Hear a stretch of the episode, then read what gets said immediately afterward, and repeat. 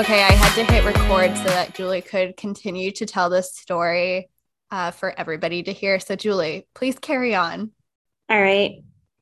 As everybody here knows, I'm obviously the biggest type A personality on this podcast. And I'm like so structured and like I write out all of our content. And I see what you're doing here. You're actually describing me. Correct.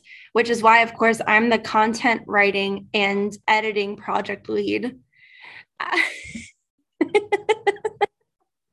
is why I had to start recording, because Julie's telling me that she's the blogger for something that she's in for Junior League. And I literally cackled at her.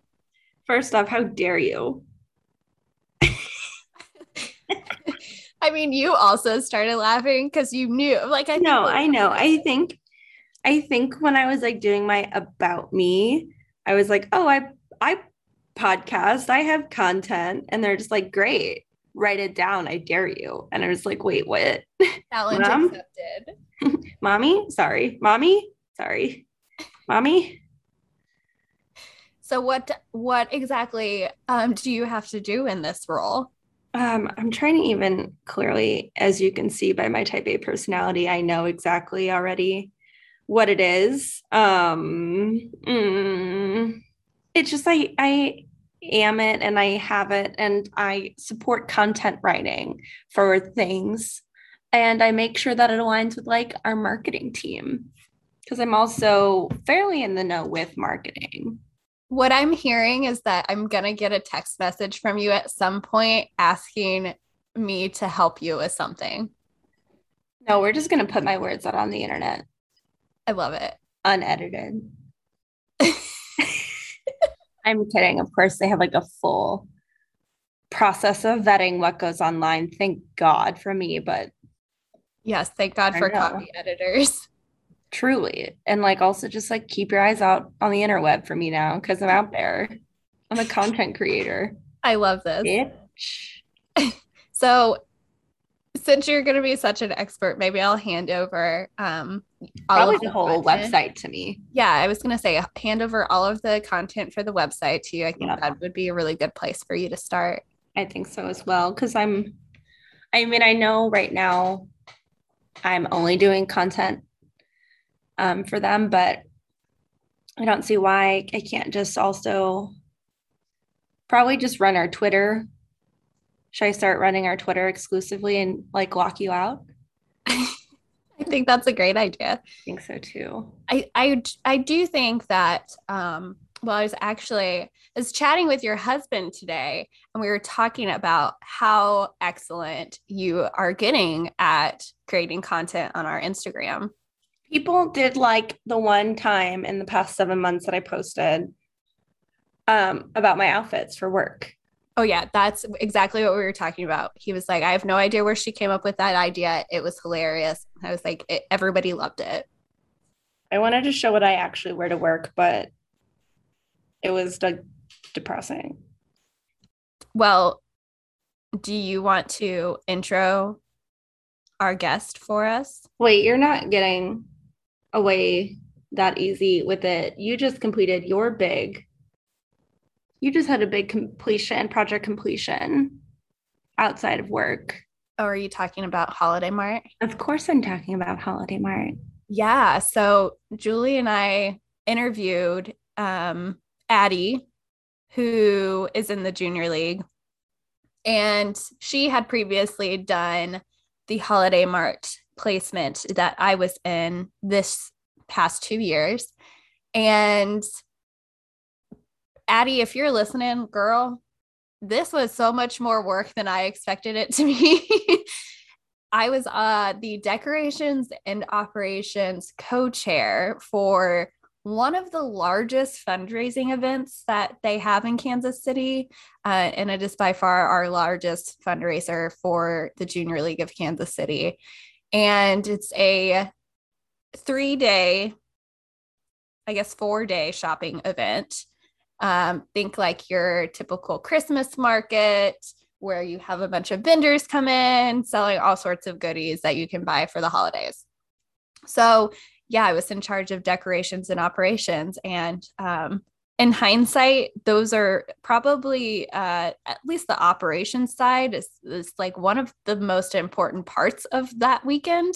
So I should have known that it was going to be a pretty heavy lift, but I also was like physically lifting very heavy Christmas trees all weekend as well for the decoration side of it. So it was a lot of fun. I have learned a lot from that placement. And I can say that I am glad that Holiday Mart is complete.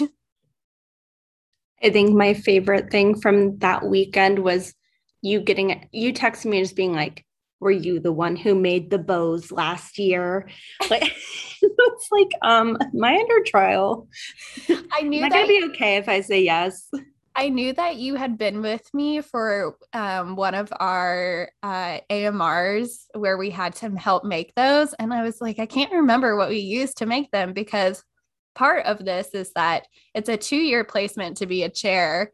And you generally, the first year, learn from the current chairs what you're supposed to do. But my first year was during COVID and a pandemic. So we didn't have Holiday Mart in 2020. We kind of did something else.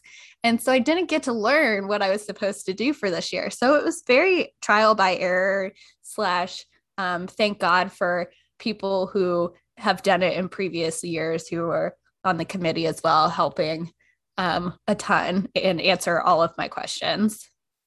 Okay, so now that I've shared that lovely experience. Thank you. How about you tell us a little bit about our guest tonight? Yes, tonight we have Brooke Burton. She is the founder of People's Club here in Chicago. And funny story, like most of my best relationships, I found Brooke on the internet. We met on Bumble BFF, like, I don't know, a couple months ago now. And in her profile, she said, I own this business. And I'm always intrigued by people who own businesses. So I swiped. We matched, thank goodness. And I think that was the first thing I asked her. I was like, tell me about this, because I'm a very cordial person. And I don't know that I even said hi. I was just like, tell me about your business that you own. And she's like, oh, like, here's the website. Check it out. I put together these fun food and drink events for just people who want to hang out and around Chicago. And I was like, great, sign me up. And so I think I met her. And then the next week I was literally a member and I went to an event. And now I go all the time. And I was like, Brooke, you have to be on my podcast. So that is the story of Brooke being a guest. She like works with these local spaces and local vendors here in Chicago to put together these like really intimate tastings of whiskey or cocktail making classes. Like we're doing these like 5-course tastings. They do like little get-togethers for big sports events. And she arranges all of this. It's like such a fun way to just meet people in the city. There's like no strings attached. And so, yeah, now I'm a full-fledged member and we're going to have fun talking to her tonight. Do you have in your Bumble BFF profile that you are a podcaster? Oh, let me check. I haven't been on Bumble BFF in a hot minute. LOL, no. I am so ashamed of you.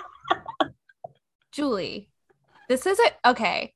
If you're going to be a content creator, listen, you got to put that on your profile. You got to hustle, girl. You're just like dropping in people's DMs and then you're well. By the way, I have a podcast. Well, I hit them up if I'm interested. If it's important to you, I did put that I used to be a DJ, okay, which seems much more relevant. Nope, really all doesn't. Right. Oh, okay. That is a good fun fact for your profile, but podcast or die. Oh, yes, girl, work it. I know. That's a great photo. My profile photo is from Annika's wedding, and that's probably what I look like all the time, right? Like right now. Oh, for sure. For sure. The jawline, it's just impeccable. All right. Welcome back, everybody. Like we mentioned before, we have Brooke on tonight. She's the founder of this new-ish social club, and I'm biased because I love it. I'm a member, the People's Club. So Brooke, welcome. We're so excited to have you. Thank you so much for having me, Julie and Annika. This is going to be such a fun conversation. Speaking of fun, we are sipping on the same drink tonight. Do you want to explain to everybody what it is? Yes, tonight we are sipping on a penicillin. So this is a drink you make with whiskey and lemon and ginger. And I should look more into the history of the name, but I'm assuming it has something to do with the fact that it's supposed to make you feel better, because a lot of cultures just give whiskey out when like people are sick. So yeah, it's super refreshing, and I love ginger. So I love ginger drinks. What do you think of it, Julie? I love it. I was telling a story before we started recording that I asked Brooke because she's the expert on these things, and I magically had all the ingredients in my house. I've never had something come together so perfectly. So it's like, it's meant to be. I made the simple syrup over lunch, and now I'm just sitting back and enjoying it. It's fantastic. Yeah. And I should mention too, that this drink came to mind because at one of our most recent People's Club events, this was like our opener cocktail. So I think that was the event we ran last week. And so I had this last week at our event, and I was like, oh my gosh, so good. Want to recreate it at home. That sounds really good. I'll have to get the recipe in my email that I missed the memo of, and recreate that too. I am allergic to penicillin, so that would not be a fun thing for me to have in real life. But the drink version sounds very good. Sounds like the perfect cure for your allergy. I love it. I have not as exciting of a drink, but I do have a fun story of why I'm drinking what I'm drinking tonight. I have one of the Underwood canned rosé wines, which I've never had this brand before. But did you guys, when you were kids, did your neighborhoods ever do, did you ever drink wine as a kid? Did your neighborhoods ever do the thing where you would get booed?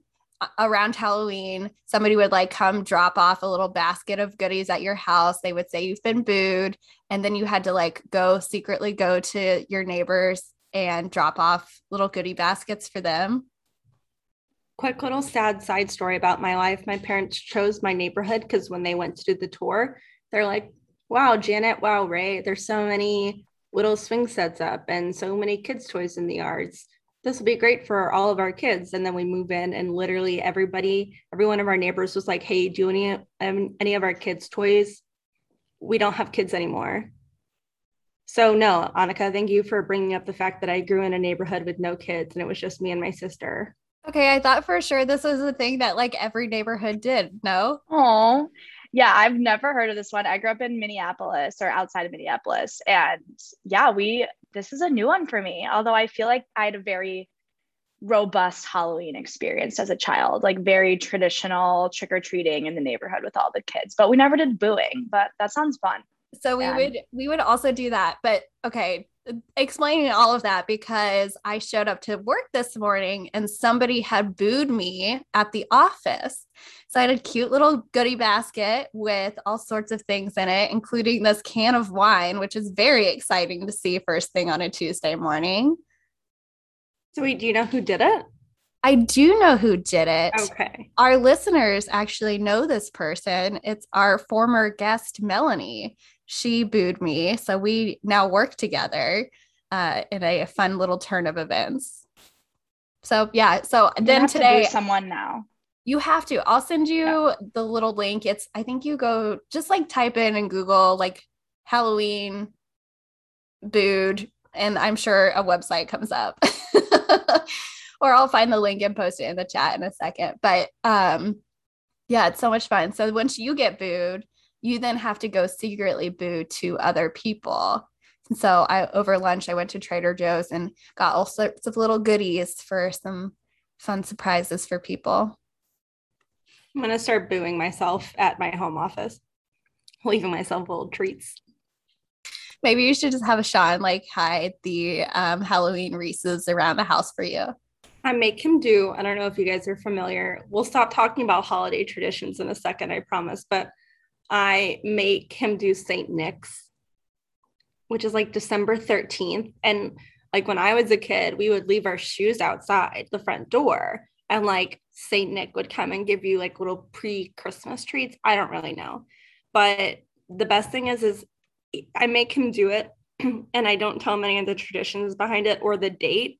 So sometimes during December, I'll just like want a treat. I'll be like, St. Nick's Day is tomorrow. He'll be like, oh, I totally forgot. I have to go. Do you have any traditions, Brooke, that you want to talk about before we start talking about you? I mean, I really like Halloween just in general. I think it's just a fun, I love dressing up. I have so many good memories of trick-or-treating and doing Halloween and Halloween parades at school. It was a big deal at my school. This is semi-relevant to your episode because it will air right before Halloween. So at least we are semi on topic. Well, yeah. So those are fun drinks, canned wine, and then probably the much better tasting penicillin cocktail, which we will share on our Instagram. But let's go to the very beginning and find out what you wanted to be when you were growing up.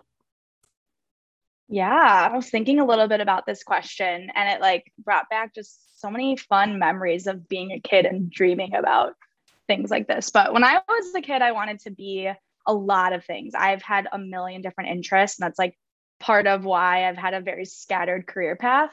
But there was a point where I loved writing and I loved drawing and I wanted to be an author and an illustrator of like children's books. And then I also loved magazines and my parents had a lot of magazines lying around at home and I wanted to be like an editor of a magazine. And I remember there was a school assignment where we had to create like a mini magazine. And I thought it was the most fun thing ever. And then later in high school, I remember wanting to go into politics and going into public policy. I was super involved with Youth in Government, which is like a big program in Minnesota. And then, yeah, at one point wanted to be a professor, be an art historian. I wanted to be, I don't know, it changes all the time and it's still changing. Did you have a favorite magazine growing up? That's a good question. And why was it 17? Or Tiger Beat? Or what? I remember getting Tiger Beat, but I feel like that one was like too risque and I don't think my mom let me subscribe to it. But I did get Teen Vogue.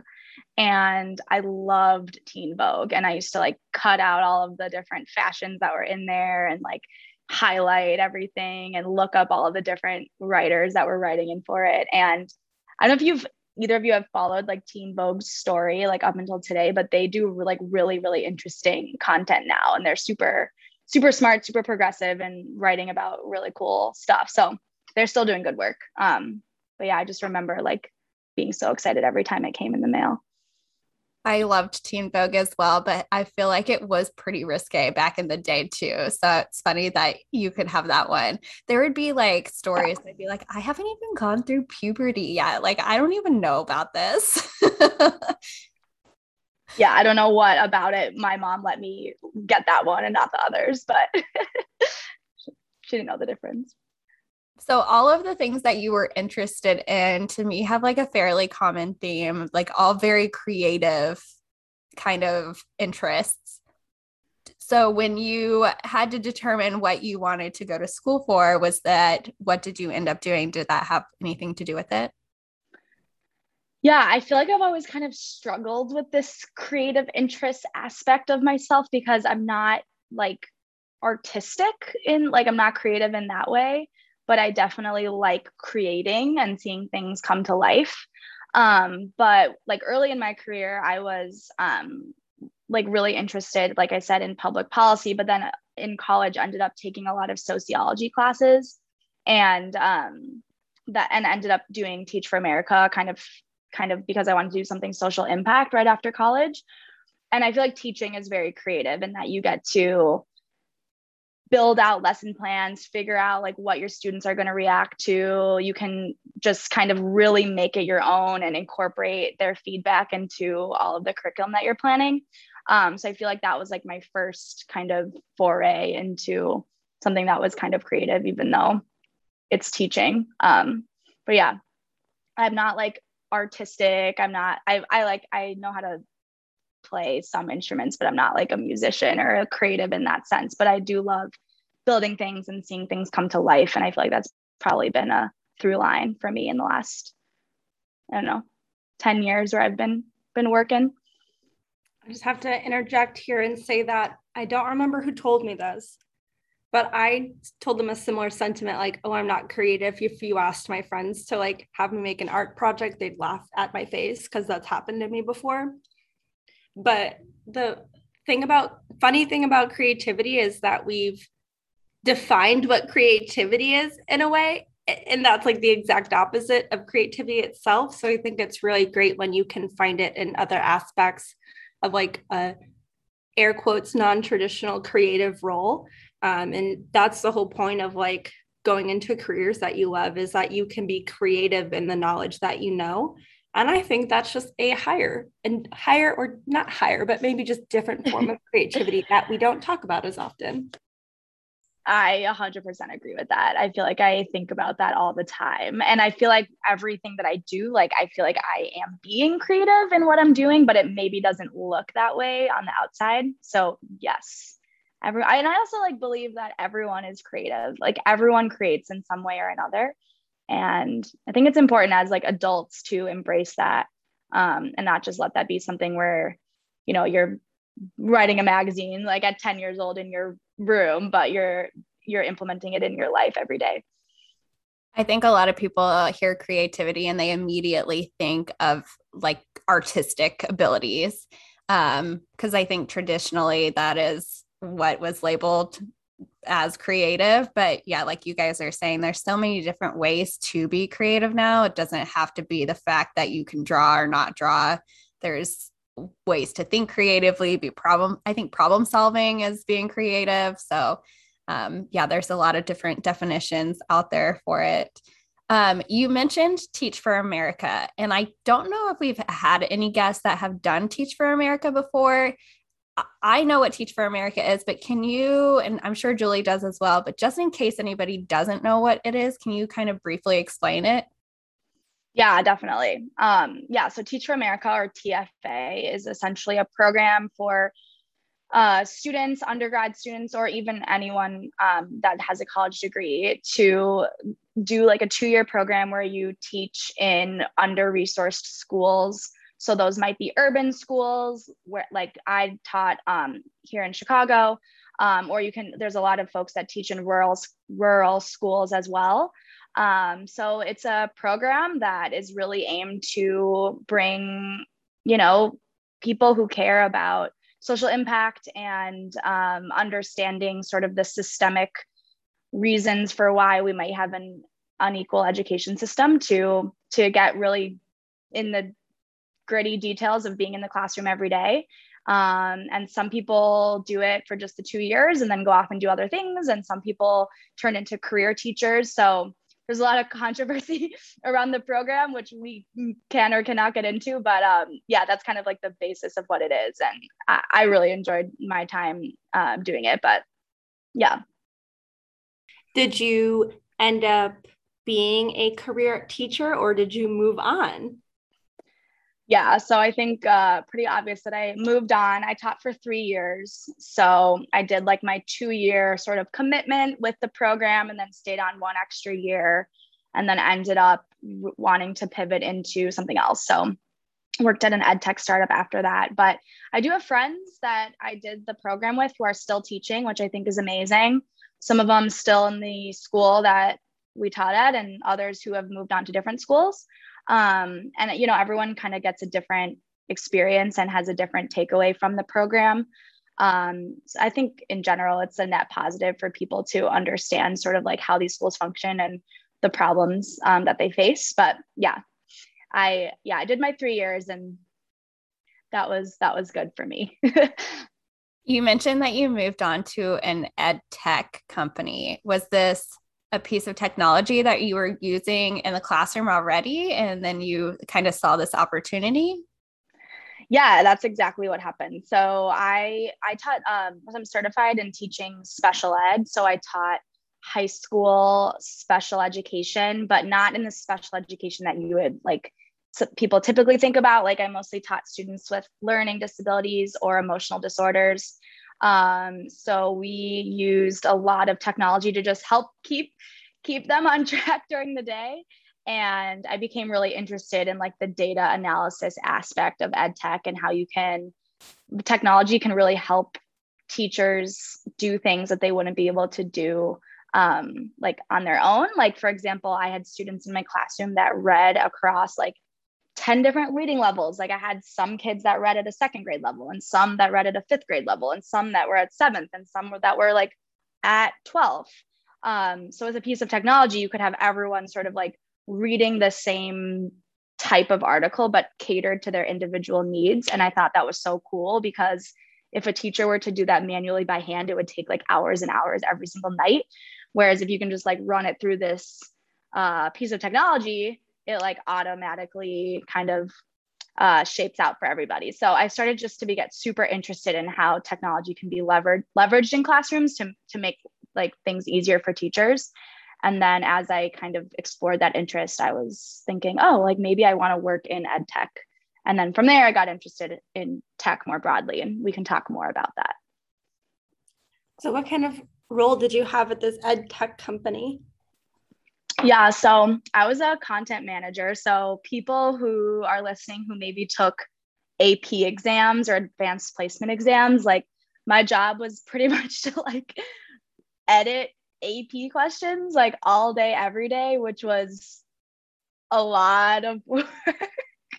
Kind of boring day in and day out every day, but also had the opportunity to like build out some new curriculum. So basically like our company built like digital curriculum products for students that were studying for advanced placement exams. So students getting ready for their exams in May could like log onto this platform and do practice questions and get feedback on like what they did right and what they did wrong and how to improve. So yeah, my role was a content manager. But it was a really early stage company. I think the company was around 2 years old when I joined. So got a chance to really understand like how companies function at that stage. And, you know, like I was 25 years old and like our CEO was like 26 years old. So it was like a very young kind of like, you know, everyone was like mostly like under 30, no kids, kind of like that Silicon Valley thing that you might think about. So, it was fun. And I was there for 2 years. So I know after that, you ended up going to business school. Was it the fact that you were kind of in this startup space and you saw someone create their own business, or was it more of just wanting to get more into the tech space that drove you to get your MBA? Yeah, I think there were a couple of things at play. I think the first one you mentioned, which was that when I started working at this ed tech startup, like I started to think about the fact that anyone can start a business. And I never really thought about that before. Like I just thought businesses just existed like in the world, like fully formed, you know? And I was like, wow, like you can literally like come up with a problem and then solve it and then create a business to solve it and hire people to do more of that, which I just thought was interesting. And then the second piece was that the unfortunate reality is that if you have like education or teaching on your resume, it's kind of hard to pivot around. You get very much like pigeonholed into education without having, you know, like a business undergrad degree or like some sort of like quantitative skill there. And I studied sociology. So I just felt like an MBA would kind of round out my experience a little bit and enable me to go into any direction that I wanted to. Whereas with like a teaching background and then an ed tech background, it felt like the options were more limited. So I'm currently getting my MBA. Do you feel like there is a class that has helped you? This is kind of fast forwarding a little bit to what you're doing now, but do you feel like there's a class that helped you or has helped you with starting your own business and kind of just like really changed your mind about how you viewed things, or has helped you a lot along the way? Yeah, that's a good question. I think all of the strategy classes are really great because you just get a chance to talk about so many different businesses and like the strategies that they took and what worked and what didn't work. And it just gives you a very holistic understanding of different ways to kind of enter a market or grow. So I liked the my strategy classes a lot. And then this is a very like lame answer, but I didn't really know anything about accounting before business school. And I just feel like the basic accounting classes were very helpful in just understanding like profit and loss, like money up, money down. Like, how do you actually credit? Like, how do you actually account for, you know, the fundamentals of your business and make sure that you're, you know, have healthy margins and things like that. And I don't think I would necessarily have thought through much of that without just some of that like classic accounting that you need. So that is for sure my class that I would say has been the most beneficial to me. So when I started my master's program, I was working for a credit union and I would sit in these, they called them ALCO meetings. I can't remember what they stood for, basically just big financial meetings. And we would have these like pages and pages worth of balance sheets. And I'd be like, I don't know how to read this.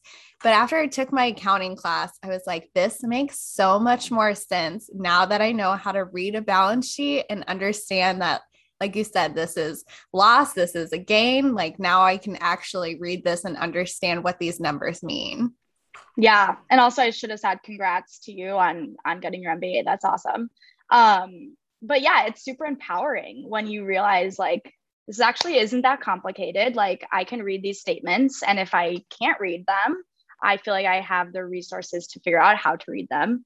And yeah, it's just like the backbone of everything. And I feel like something that accounting also helps you understand is that like everything needs money to work, even nonprofits, even schools. Like the school that I worked for was like a public school, but like they have to get funded, and they get funded by people who make their money through other ways. And it's just, everything is connected. So I think that that's something that I took out of those classes as well. Like money makes the world go round. It's just kind of the way it is, at least in our capitalistic world as it stands right now. God, now I'm going to have to go apply to get my MBA. I'm looking at both of you because I wasn't going to go do that. But now I have to, apparently. Well, you have two people that can help you with your essays now. So you do think that getting your MBA, because you got your MBA and then it was kind of COVID, right? Yeah, exactly. Yeah. So we graduated, or my class graduated May 2020. So we had like 1 quarter of online classes to wrap up, and then had our virtual graduation. Oh no. Oh, well, sorry that happened. But so did business school really, I know we said it kind of helped you prep for your business, but did you get the idea in business school and you're like, okay, I can fully form this based on what I know? Or did you finish and then think, oh, I have an idea and now I know how to execute it? Yeah, so it kind of was like a whole kind of roundabout thing. So the idea for People's Club, or for creating a space for young adults to essentially connect and meet, is something that I'd thought about for a long time. So something that I thought about when I was living in Chicago kind of before business school, and, you know, looking for ways to meet new people and not have it be something super intense, or, you know, like I didn't have like you can take a Second City class and it's 8 weeks long and like maybe you'll meet some people, or I'm not really sporty, so like I don't really do all the like volleyball league type stuff that I know is really popular here in Chicago. So I was kind of thinking about this concept way before, but then I knew I wanted to engage with entrepreneurship while I was at business school, and I was really involved with some clubs there that were all about like empowering women to engage with either entrepreneurship or venture capital. And so I just had a lot of personal energy around it. And then when COVID hit and I was looking at what I wanted to do, and I had done an internship at Grubhub for my summer internship and didn't necessarily want to go back there. So just decided to launch into it. And I didn't really know how it would go, but I figured now's the time, or now being then was the time. And yeah, just kind of decided to go for it. Were you still working at the ed tech company when you decided to launch this? No. Yeah. So the ed tech company I worked at before business school, and then I had 2 years of doing my full-time MBA, and then graduated, and then decided to launch my business in September of 2020. So essentially I had like the summer to kind of plan and figure out what it was going to look like. We were entering this very strange time with virtual gatherings, and so had to figure out what that was going to look like. And it, you know, the thing that's really weird about this time right now is like everyone's just still figuring it out. Like businesses that have been around forever are figuring out how to change, and like all of these new businesses that have started have to figure out like how do you navigate a post-COVID world. Yeah, there's just a lot of unknowns, I think, still. It's kind of interesting because it puts you in a way, it puts brand new businesses on the same playing field as businesses that have been around for ages, because you're all having to, like you said, go through the same thing, learn the same things, how to navigate in this post-COVID world, or at the time, like during COVID world. So it's kind of a good time to start a business. Yeah, exactly. Yeah. And a lot of the businesses that I would consider to be like competitors, I guess, or like people that are kind of playing in the same space, had a lot of changes like in the last few years. So for example, like social clubs that had, you know, really fancy, expensive real estate that they were paying for people to come in and use their space. Like I launched without a space, and I launched just doing Zoom classes. So now that there's in person, I'm trying to figure out like, how do we navigate physical space, and real estate market is changing a lot. So, you know, people are closing down their spaces or doing different things with the physical spaces that they have. So I think just this whole world of like community centers or socially minded businesses are, yeah, like you said, are kind of all figuring it out or changing quickly. I have to say you're doing a great job. Thank you. So I think Annika and I talked about this before, but like having an idea about something you want to do and creating a space for something you want to do is like already difficult enough, right? But then we found that naming was super difficult. Can you talk us through the idea behind the People's Club name? Oh, this is a controversial question because I still like don't know how I feel about the name, but I couldn't think of a better name. Like I literally, this was like a non name that came about. Like I don't like love the name club, but I do feel like the word club kind of encompasses what we want to do. And then I couldn't think of another word that better encompassed it. So I just People's Club, it just kind of sticked. And then I also am very inspired by like old school community centers like YMCA and JCC and things that have acronyms. So in the beginning, I thought that this was going to be the PPLC, and that's what I was calling it. Like PPL is people and then C is club.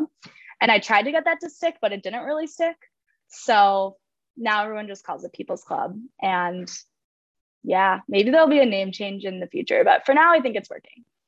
It's funny you asked this, Julie, because I earlier this week was cleaning out my notes app on my phone, and I found all sorts of very interesting notes. So to listeners, you should definitely go into the notes app of your phone, and I'm sure it can provide some entertainment. But I found a note for the list of names that we were trying to decide between, and some of them are so bad. I love the name Explain Yourself. I think it's great. How did you come up with this one? I am a very just like forward person when I'm talking to people. So I feel like it's definitely something I would say, like if someone said some nonsense business, like I'm a project synthesizer, I'd be like, all right, explain that. Like that doesn't make any sense. Explain yourself. Yeah. I mean, Annika made a really great logo that makes it seem like we're probably being nice about it. But in my head, it's me just going out to be somebody and be like, explain yourself. I didn't want it to come off too aggressive, you know. We also have to like really cater to our audience, you know, millennial women. So I feel like our logo does that. Yeah. And I feel like your logo and your branding is soft and welcoming and inviting. So maybe it kind of takes, if you feel like it's a explain yourself as aggressive, it doesn't come off that way at all. That's why Annika's on board because she is the magic behind all of that. At one point I thought of calling it potentially the beat. Still kind of like that. The beat of a community. Like, but I also like the word like house or like place. I think those are nice words too. I don't know. It's hard. Naming is really hard. It is. It really is. So, and I was telling this in the intro as well, is that we met on Bumble. So I don't even actually know like how your marketing strategy got off the ground or anything like that. Yeah, I can talk through that a little bit. So essentially what I do, which, you know, is working is like, I post the events on different kind of blogs around the city, and then people will sign up for one event or try it out. And then at that event, I'll kind of explain to them what we do. And then maybe they'll want to come to more. So I kind of do like an events-based approach to marketing because it's kind of hard to sell people on like an entire club or an entire experience, just like cold. So it's like, hey, come to this wine tasting or hey, come to this whiskey tasting. And then once you're in, kind of get a little bit more education on like the holistic approach of events every week and an opportunity to meet new people. So that's the main way that I've been marketing to date. When you say blogs, you mean like different influencers around the city or like city focused blogs of like, this is what's going on in the city this weekend. Yeah, exactly. Like the latter, like, different blogs that are saying like, here's like a list of things that you can do. There's so many email newsletters that have that type of stuff. So it's been easy enough to just, and they're always looking for things to send out to their subscribers. So just colds reach out and say, hey, I have some events that your email subscribers might like. Do you mind posting about them? And yeah, usually they're like totally on board. And I think one thing that's really cool about doing something that's hyper local is that, you know, the community is usually really open to cross, you know, collaboration and, like Julie knows, but we do our events at different kind of venues around the city and try to highlight different local people that are working in the food and bev industry. So there's definitely a camaraderie there around, I want to like learn about some local whiskey brand. That sounds great. Yeah. But yeah, just a lot of finding the right person to get in touch with and getting on their list. And then of course, I also started with like friends and family who signed up initially and were supportive, which was great. So the events are obviously right up my alley. We recently had a wine tasting, which was a lot of fun, and the space was beautiful. But first, I'm going to ask you a couple questions, rapid fire. So first, how did you decide on just like a food and bev centric club? How did you manage to pull those off virtually when a lot of them require having physical elements for the members? And what was the transition like to going to in-person events? Yeah. So it's funny, because I'm realizing now that like since you've joined, it's been very food, bev focused. But initially I had this whole idea of like all of these different categories of events. So it was like food and drink, arts and culture, health and wellness. We did some like meditation workshops and workouts and art classes. And I love all that stuff. So it was really fun. But I just felt like from a marketing perspective, it's good to go niche. And the food and bev events were just the most popular. So kind of just narrowed in on that market. And I also feel like for building a community of people who want to meet new people, food and drink is like a very natural way to do that. That's literally, as humans, like how we create community and create connections is like breaking bread or like having a drink with somebody. It just like loosens the environment a lot. So I felt like that was just a natural fit over time, in addition to it being the most popular. And then, yeah, when you ask about like, how did we pull this off during COVID? It was quite the operation. We would make cocktail kits with all the ingredients that you needed for the event. And then I had like a whole system where I had a couple kit pickup locations. I had one on the west side and one on the north side, and people signed up for their kit location. And then if they wanted delivery, it was like $5 extra or something like that. And I literally went around the city and delivered cocktail kits, like in my car, dropping off kits, like random apartments, like random people's homes, sometimes in the snow. And yeah, I don't even know if I could do that again, because it was just like so ridiculous. But it was fun because people, I think, were really excited to get their kit. And again, this was like deep COVID where people were like literally were not doing anything. So just having like a fun, package delivered to your door and knowing that you were going to hop on Zoom at 7:00 and do something fun with other people, I think was a bright spot for a lot of folks. So that was really kind of fun, and what was like driving a lot of the virtual programming. And then, yeah, the transition was quite interesting going from virtual to in-person. I think I'm still figuring out like what the appetite for virtual is. People kind of say, oh, I still want there to be virtual programming. It's kind of nice that you don't have to leave your house, but like just the attendance hasn't been as great for virtual. I think people just are, especially during the summer, like Chicago summer, people just really wanted to be out and about. So it's been mostly in person since May, and just, working with the venues to find places that will take our group and, be a great partner. And, hopefully it gives folks a way to learn about new places that they may have never been to before.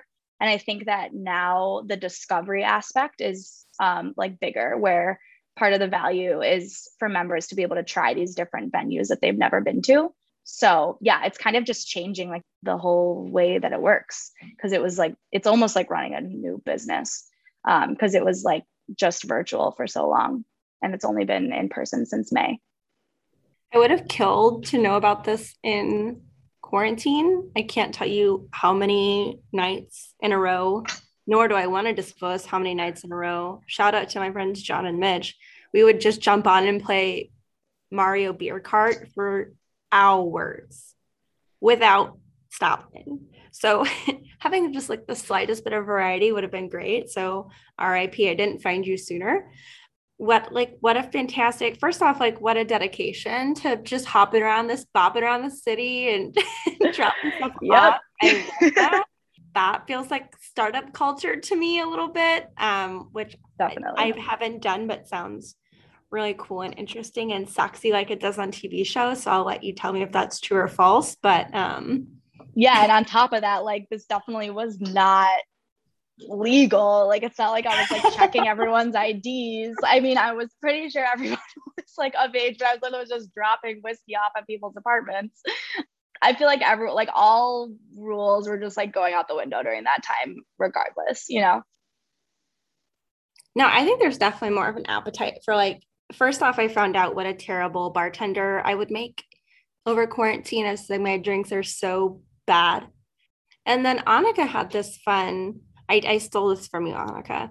Annika had this fun idea where she has like a house bar menu where you can come over, and she's like, these are my house cocktails I can make you on demand. And I love that. I know. Isn't that cute? And okay, so I cannot claim this idea because we stole it from one of Tim's coworkers.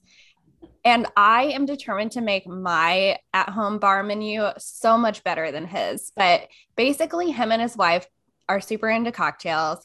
and into whiskey. And so they decided they were going to taste test a bunch of different alcohols to determine which liquors would be like their signature liquors for each drink. So like they tested a bunch of vodkas and determined that like basically vodka, at least to them, all vodkas are pretty similar. So they just decided Tito's was going to be their house vodka.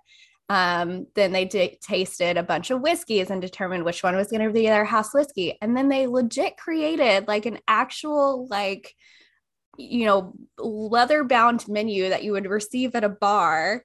Yes. I love this. And then it has like, here are the different types of cocktails you could do. Like they've got a martini, they've got, I won't have to like pull it up, but they have like a bunch of different types of drinks.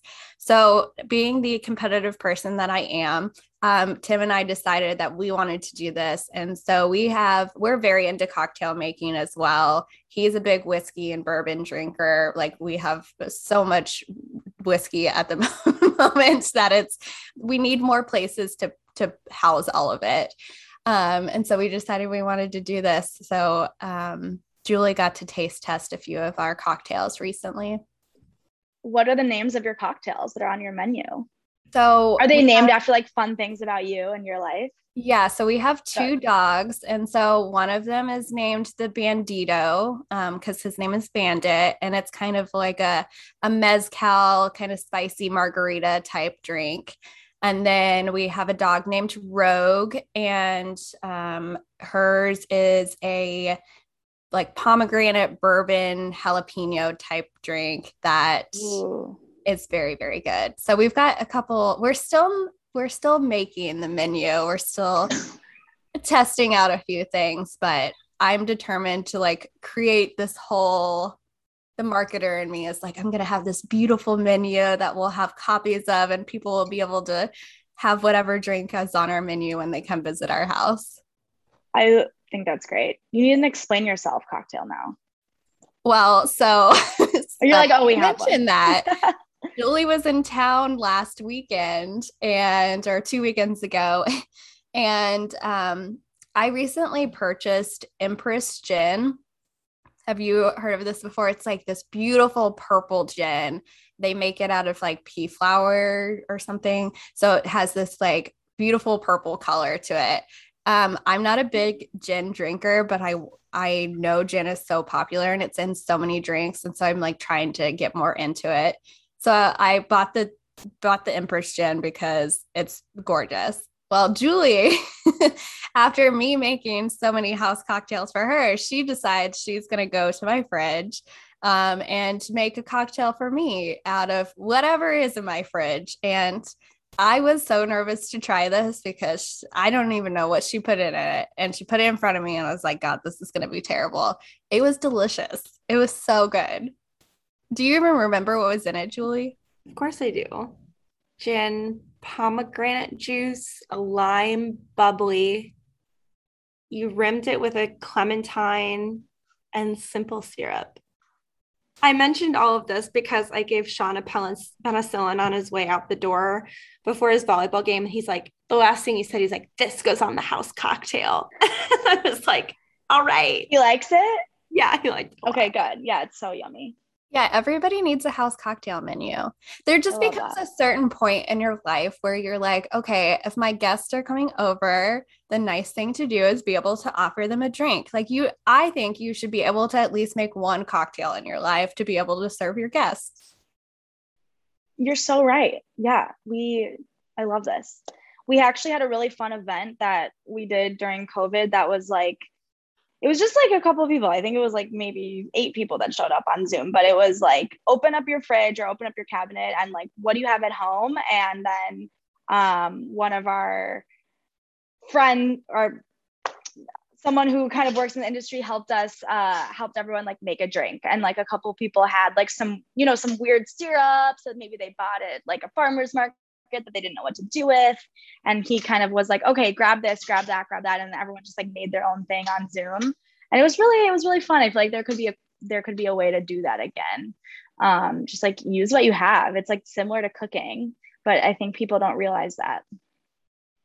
We're going to talk more about the People's Club, of course, but I don't think we mentioned that you also work full time. Yeah, I do. Yeah. So what do you do in your day job? I started in July, so it's just been a few months now. But Julie knows, but like the software platform that we use to run People's Club is called Mighty Networks. And it's a software platform that helps creators launch and build digital communities.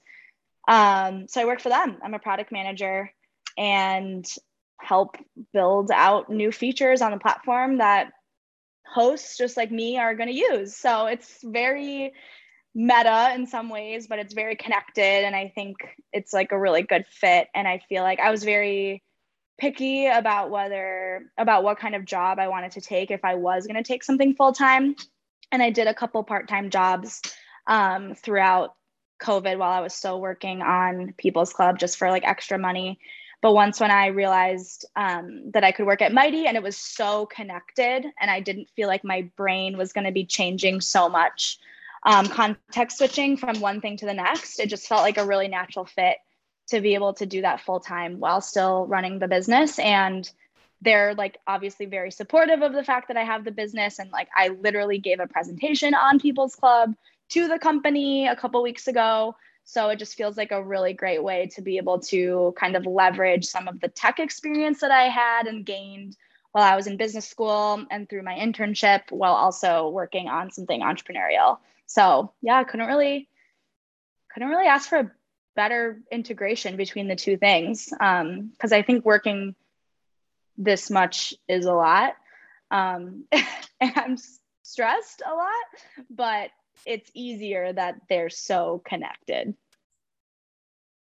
Now, I don't want you to give away like your secret sauce, but can you talk to us about how you go about building these events? Because having been in roles where I have event planned before, there's so many, like I'm looking at your events and I'm like, okay, you have to source if you are partnering with someone, how, I guess I just have questions like how do you do this? And I don't want you to like give away exactly how, but yeah, no, what's totally. The process of like finding people to partner with?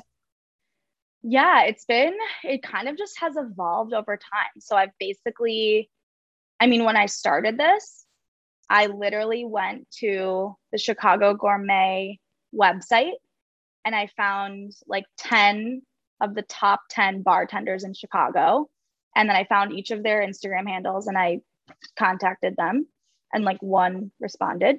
So like, that was like how it got started. And then like, again, a lot of the people that work in food and bev kind of all know each other. And like, you got introduced to different people and then those people introduce you to new people. And then I try to do, a mix. So I try, now that it's really focused on food and bev, like in my head, I try to have like one whiskey event, one food related event, one cocktailing thing, and then one something else kind of throughout the month. That would be like a very full month. So I just kind of like know that I want to hit those different categories and then find people to do them. But yeah, a lot of it is like mining Instagram. Like it's kind of amazing that Instagram is a platform that can help you connect with people like that, but people respond. And like, if you send someone a message saying like, hey, like you seem like you're really talented. Would you want to run a class for this group of young people who want to learn? Most people are like, yeah, that sounds awesome. Like, let's talk about it. We're very familiar with reaching out to people on Instagram, but I just want to say that like, if you're in the Chicagoland area, or if you're visiting me and I take you to one of these events, you're going to be blown away because you would think that Brooke was actually just best friends with these people before the club started, which is what I just assumed when I went to my first one, which was a whiskey tasting. I was like, oh, wow, she just knows all these people. Like, I guess she works in the industry, and then come to find out, nope, she's just like me and asking guests on Instagram to come on. So it's definitely like a really like special personality to be able to do that and to connect with people and get them involved with your business. Yeah. And I try to think of the events as like, I think sometimes my teaching experience comes out a bit because I do try to run them with like a set agenda that I am very specific about with the vendor, like before we have the event. So I'm like, you know, when you do a lesson plan, when I was teaching, like you have to plan out like 15 minutes at a time. So I'll literally be like, okay, first 5 minutes are this, then we're going to do this, then we're going to, and like, I try to get in like a very specific schedule with them so that we are all on the same page about what the event is going to be. And sometimes that works better than others. But yeah, it's just a little bit of an art over time. And they've gotten so much better over time too. Like I laugh at some of like the first one that we ran was just not, I mean, it was fine, but it was not like they just have improved over time. And some of that just comes with reps of doing that, so many of them. I love that you mentioned, like you tied it back to your teaching career and using those skills that you built early on in your career. Julie and I talk about all the time that there's so many skills that you build up in various jobs that you can transfer over. So I love that you're utilizing some of those teaching skills that you built early on in your career. I'm really, especially because People's Club is about meeting new people and feeling connected to others, which sometimes is super successful and sometimes it's not. It just depends. But I really want people to feel very welcome when they come. And like when you're a classroom teacher, that's something you also have to do. Like you might have like a random kid in the corner that doesn't want to participate, but like, how are you going to get them to talk to other people? So I think a little bit about that as well. And it's not just about the drinking, although drinking definitely gets people there. But I really try to like say hi to every single person and make sure people, like Julie knows, sometimes we do table assignments sometimes. And I like try to really think about like who would get along and who would talk to each other and what's this vibe. Like, you know, it's like being a teacher and like creating groups for your group project. It's kind of the same thing. So there's a lot of thought that goes into each thing that's maybe invisible to the people who are there. What do you think the future is for the People's Club? One thing that we have lost a little bit in the last few months is like some of the more educational and like sort of more important conversations. Like during COVID, we were having like this cocktails and conversation program where we would like talk about it, bring in like an activist or a speaker and kind of talk about some sort of issue. And I would love to bring some of that or like layer it in somehow. I think that like in terms of growing the business and trying to just get people in the door, like maybe that's not the first thing that someone wants to experience. But I think that one of the reasons why I'm passionate about this is because I think we don't have enough of those kinds of conversations with people that are different from us. And one of the things that I love about the community is that people are from all over. Have different experiences. And I want to continuously like try to make the community, you know, more diverse and more representative of the people who live in Chicago more broadly. So I'd love to figure out a way to like layer that back in and layer in more of like the arts and culture programming, because I would love to like go to concerts together, or go to plays together, or do other things like that. And during COVID, all of that just kind of like went out the window, and I had to just figure out like what works well virtually, and like making drinks over Zoom worked well virtually. So like, that's what we did. But I'd love to see a little bit more of like a holistic perspective to the programming and really make it feel like it's something where people are not just coming and getting tipsy or, you know, but really like learning something from it and feeling like they're becoming more informed citizens from some of the programs that we do. There's such a unique tie-in, I think, to just alcohol in general. There's so much history and culture surrounding different types of liquors and drinks. And so I think there could be like a really cool tie-in with that people don't, I don't think a lot of people know like the history of alcohol just in general in the US too. Like that's a super unique and interesting story as well.